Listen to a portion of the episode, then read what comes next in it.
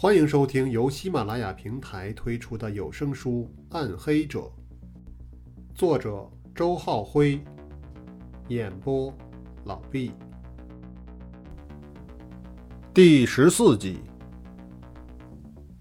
每个人都感受到了宁静表象下那涌动的暗流。随着那红色宝马车在路面上疾驰，一场变幻莫测的惊心战斗也正在步步逼来。九点二十五分，那辆红色的宝马车如期驶入了德业大厦前的停车场。在驾驶座充当司机角色的正是特警队长熊原。按照计划。他将宝马车停在了一辆白色面包车和一辆黑色桑塔纳中间的空位上。那两辆车都贴着半透明的薄膜，车内早已埋伏好刑警队的便衣。熊原率先下车，随后面包车和桑塔纳内也各下来一名男子，不经意地守在了宝马车的两侧。熊原绕到副驾驶的位置。帮韩少红打开车门，后者略犹豫了一下。当看清车两侧出现的男子都戴着黑色的绒帽后，他的心踏实了许多。于是踏脚迈出了车门。从面包车中走出来的男子当先向着德业大厦走去，熊原彬彬有礼地护在韩少红身边，两人倒真像是主仆一般。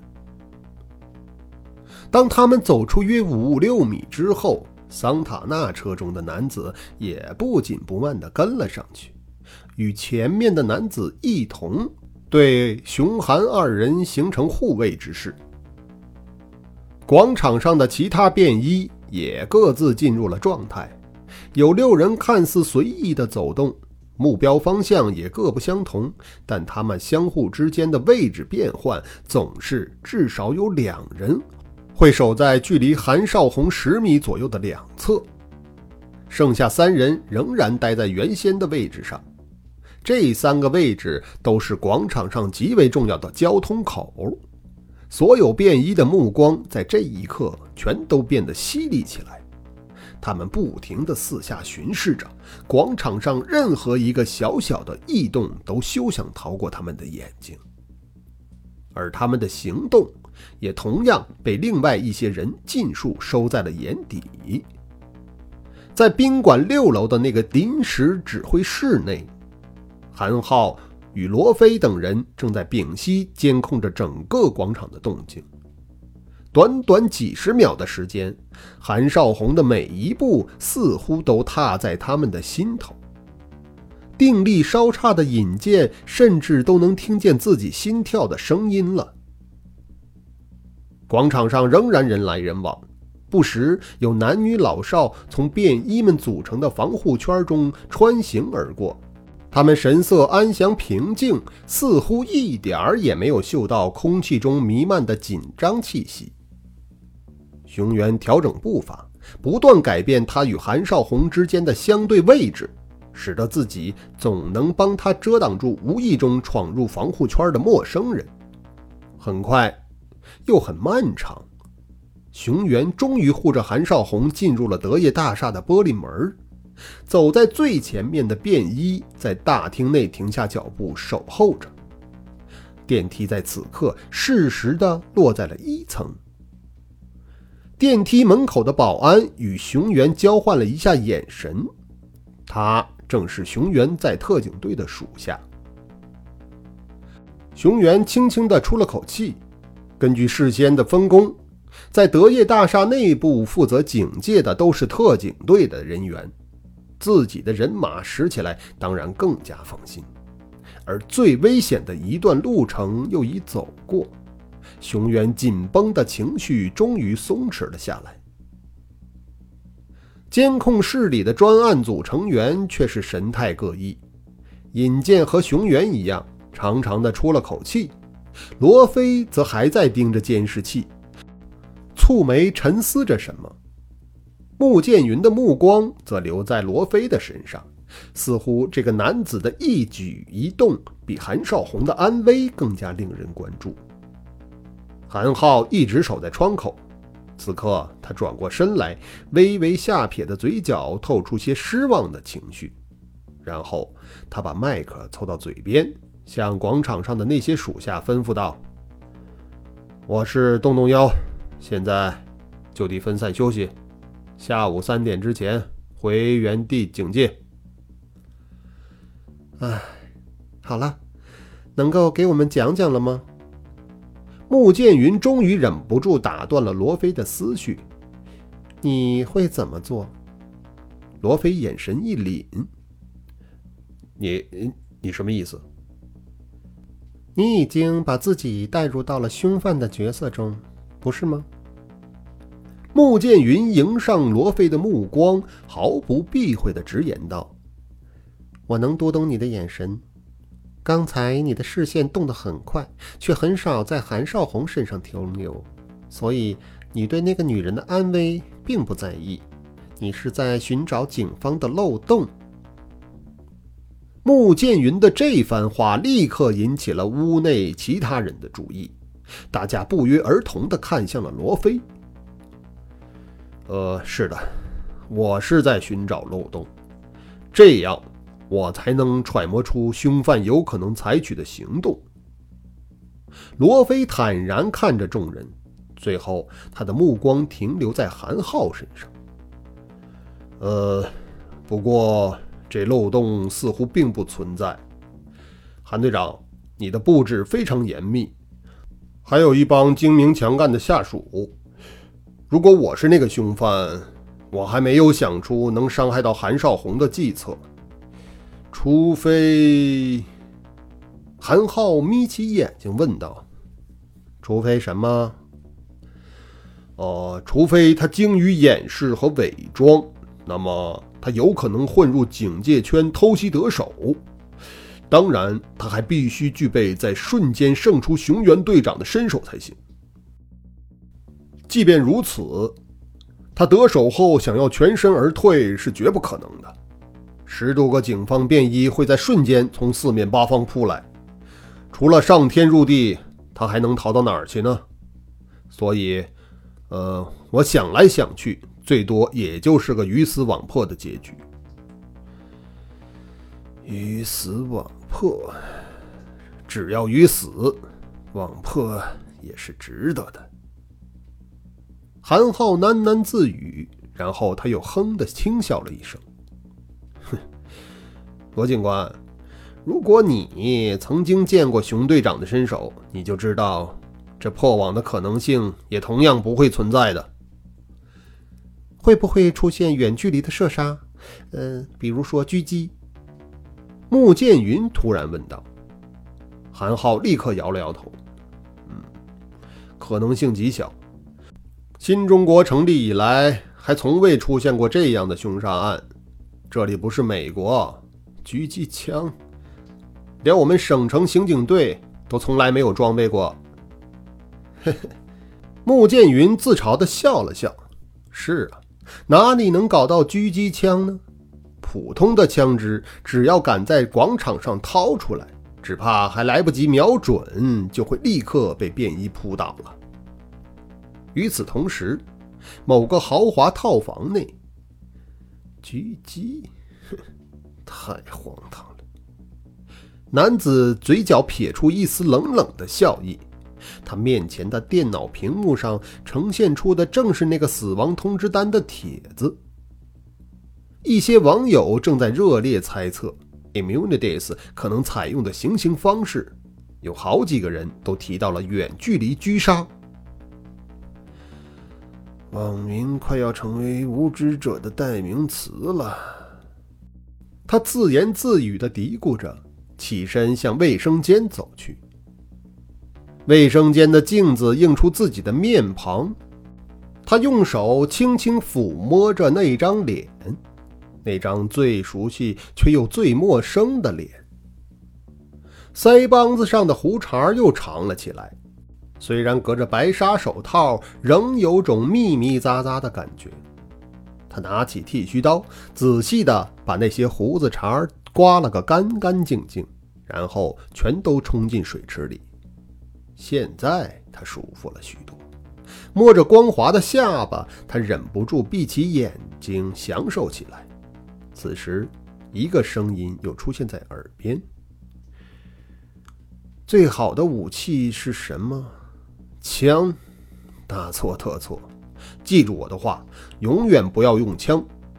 当你习惯用枪的时候，你距离覆灭也就不远了。”你要花费很多心思去找枪，找到枪还要琢磨怎么携带，用完了往哪儿藏，这些问题将拖累死你，使你成为枪的奴隶，并给警方留下大量可供查询的线索。嗯，那到底什么才是好武器呢？现在我告诉你，最好的武器就是那些最为寻常的。你可以随时获得、自由携带，也可以随时丢弃的东西。今后的日子里，武器将成为你最亲密的伙伴。你必须要找到一个靠得住、永远不会出卖你的伙伴。他睁开眼睛，将手中的剃须刀小心地拆开，薄薄的刀片在镜子中映出一丝阴冷的寒光。十月二十三日下午十六点，接近晚高峰的时间了。德业大厦门前广场上人车的流动量又大了起来。一些出租车和黑营运则开始在广场的周围排队趴活。在韩少红的时间表里，一天的工作已经结束。他正和熊原走下德业大厦内的电梯。一步步地向着大厦门口走去。韩少红是在一种不安的情绪中度过这个工作日的。好在一切平安，一直没有什么意外的情况发生。不过，熊原的心情却轻松不起来。他早已料到案犯闯入大厦行凶的可能性微乎其微。最危险的考验仍然是韩少红从大厦门口走向停车场的那个过程，而这一刻终于要来了。广场上，刑警队的便衣们早已各就各位，他们对于凶犯的体貌特征烂熟于胸，而直到目前为止，他们尚未发现符合条件的可疑人物。监控室内。韩浩等人的神经再次紧绷起来。如果凶犯真的要动手，接下来的几分钟便是他最后的机会。只要韩少红安全地上了宝马车，那警方的口袋便已扎紧，凶犯将无空可钻。当然，这也就意味着警方将错过抓捕凶犯的最佳时机。韩浩在窗口紧盯着广场上的风吹草动，他的目光中甚至有一丝掩饰不住的期待。罗非则仍然在屋内守着那台监视器，他的眉头越皱越紧，他似乎感觉到有些不对劲的地方，可具体哪里不对却又说不出来。便在此时。熊原和韩少红已经走出了大厦，与来时相同。散布在广场上的便衣们立刻以他们俩为中心，组成了一道密不透风的警戒圈。所有的事情都按照韩浩的计划在进行着。可是那个人呢？他真的会跳进圈子里来吗？罗非紧紧地盯着监视器的屏幕。在广场的东南角上停着一辆出租车，副驾驶的位置上似乎有个人影闪动了一下。这个微小的变化也没能逃过罗非的眼睛，他眉头一挑，轻呼道：“这里有些不对，怎么了？”韩浩转头询问。罗非快步冲到窗前，东南角上那辆红色的出租车已经停了十多分钟了。可是你仔细看，副驾驶的位置上有人，那不是一辆空车。韩浩顺着罗非手指的方向看去，那辆出租车距离宾馆的位置较近，隐约可看见车内的情形，果然与罗非所言吻合。这倒的确是个反常的现象。不过韩浩并未因此过分紧张，因为那辆出租车尚在警戒圈之外，同时没有超出广场便衣的可控范围。韩浩打开麦克风，呼叫道：“我是东东幺，东东五，请注意，在你南方偏东十米处，红色出租车异常。”洞洞五是在广场东边角落看自行车的那名便衣，可疑的出租车就位于他的监控范围内。收到呼叫后，他略略侧过身，显然对那辆出租车提高了警戒。与此同时，出租车副驾驶的车门打开了，一名男子从车里走了出来。罗非等人虽然相隔较远，但那男子的基本体貌还是能看得出来。只见他身形瘦小，右手中提着一个不透明的塑料袋。下车后，此人略张望了一下，目光便很快捕捉到正在广场中行走的韩少红，随即他便快步向韩少红追了过去。他的左臂因迈步而甩开。可以看到，左手白花花的一片，竟是缠满了纱布。所有的特征都与事先分析的吻合。韩浩心中一阵狂跳，对着麦克风大喊道：“东东五，拦截下车男子！拦截下车男子！”其实不用韩浩吩咐，那个假扮看车人的便衣早已看出苗头，如虎一般向着来人扑了过去。他此前在车棚附近左右溜达的时候，步履散漫拖沓，像是个病秧子。但这一扑却迅猛异常，瘦小男子还没走出两步，便被结结实实地摔在了地上。他竭力想起身反抗，可完全不是便衣的对手，只能徒劳地在对方身下扭曲挣扎着。韩浩先是一惊。可随即又有些惘然，这男子如此羸弱，怎么会是杀害郑好明警官的凶手呢？广场上的风云却在瞬息又发生了变化。就在那可疑男子被扑倒的同时，西边的一辆出租车中又走下一名男子，同样身形瘦小，右手提塑料袋。左手缠着白色纱布，并且此人下车后也是直奔韩少红而去。当然，这个人也没能突破警方的防线。不远处的另一名便衣冲了上去，同样将这名男子扑倒在地上。韩浩和罗非看到这个情形，刚刚有些松懈的心情又紧张起来。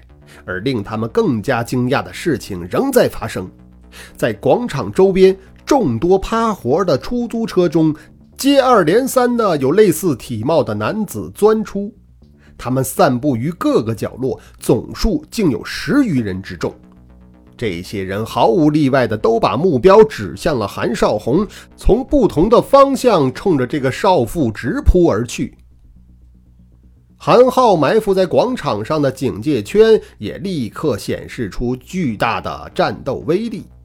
每一个便衣都在各自的方向上进行了拦截，在一对一的较量中，警方占据了绝对的上风。可疑男子们纷纷被扑倒，有的很快被戴上手铐，稍有反抗者则领教到了刑警们凶狠的近身搏击技术，叫苦不迭呀。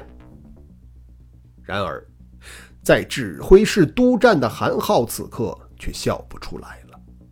因为这些突然出现的男子在数量上已经超出了警方的便衣，为了对付他们，连隐藏在白色面包和桑塔纳小车中的同志也投入了战斗，但仍有漏网的可疑男子闯入了警戒圈内部，其中有两人很快已栖近到距离韩少红不足三米远的地方，然而他们终究还是没能接触到韩少红。因为有个铁塔般的汉子忽然从女人身边闪了出来，他的拳头像铁锤一般，分别击在那两人的软肋和下颌上。瘦小的男子哼声都发不出来，便软软的倒了下去。这男子显然便是在韩少红身边贴身守护的熊原。他发现情况忽变，局面复杂，因此下手不留情，一招便直接将来人置于昏迷。随后赶到的三个瘦小男子显然被此情形吓住了，他们隔着五六米的样子停了下来。不敢上前，但也没有离开，脸上的神色一片茫然。熊原也不出击，只是紧紧地守护在韩少红身边，目不转睛地瞪视着那三人。无论谁想要再接近，都必然会遭受到他铁拳的重击。宾馆窗口处的罗非低声喝彩道：“好身手！”的确。以熊原那副威风凛凛的气势，便是再来十个男子，也别想靠近韩少红。这一切都是发生在瞬息之间的事情。广场上的无关群众此时才缓过神来，胆小的惊叫逃散，胆儿大的远远围观。现场局势变得更加混乱，可韩浩此时的心情却反而沉稳下来。熊原已经镇住了局势，剩下的男子不敢再往上冲。他手下的便衣很快就可以腾出手，到时候内外一夹，这些男子一个也别想漏网。果然，一个戴黑色绒帽的便衣已经在向圈子的核心处增援过来。他位于熊原的背侧，这里靠近宝马车。是一个相对安全的位置，然后他冲着韩少红招了招手。韩少红早已吓得哆嗦成了一团，他立刻向着那个人高马大的便衣奔了过去。广场中心那三个可疑男子兀自呆立着，因为中间隔着熊原，他们自然不敢上前追赶。韩少红步履不稳。看来是双腿已吓得发软了。那个高大的便衣迎上几步，搀住了他的胳膊，然后架着他向着宝马车而去。快把车门打开！在快要接近宝马车的时候，那个便衣提醒了韩少红一句。韩少红颤颤巍巍地掏出遥控器，好几下才按开了车门。便衣便把他扶进了驾驶室。然后抢过遥控器，滴滴两声，重新锁好了车门。韩浩等人在高处看到这一幕，一颗心算是真正放了下来。宝马车的安全性能是值得信赖的，即使再有可疑的男子出现，他在短时间内也难以伤害到车内的韩少红。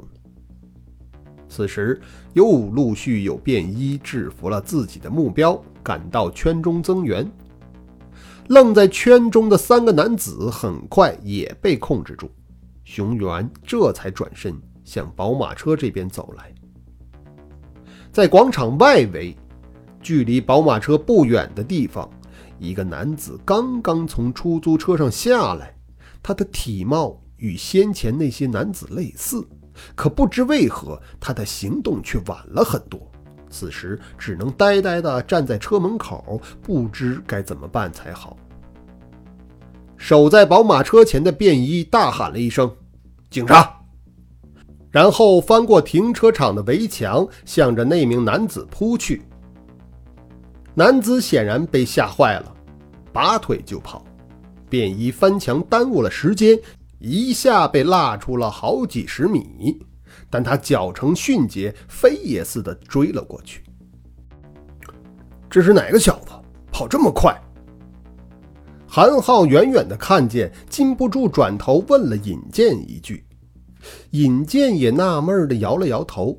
为了不让凶犯起疑，不少便衣下午回岗的时候已经换过了衣裤，仅从一顶帽子，实在看不出是谁。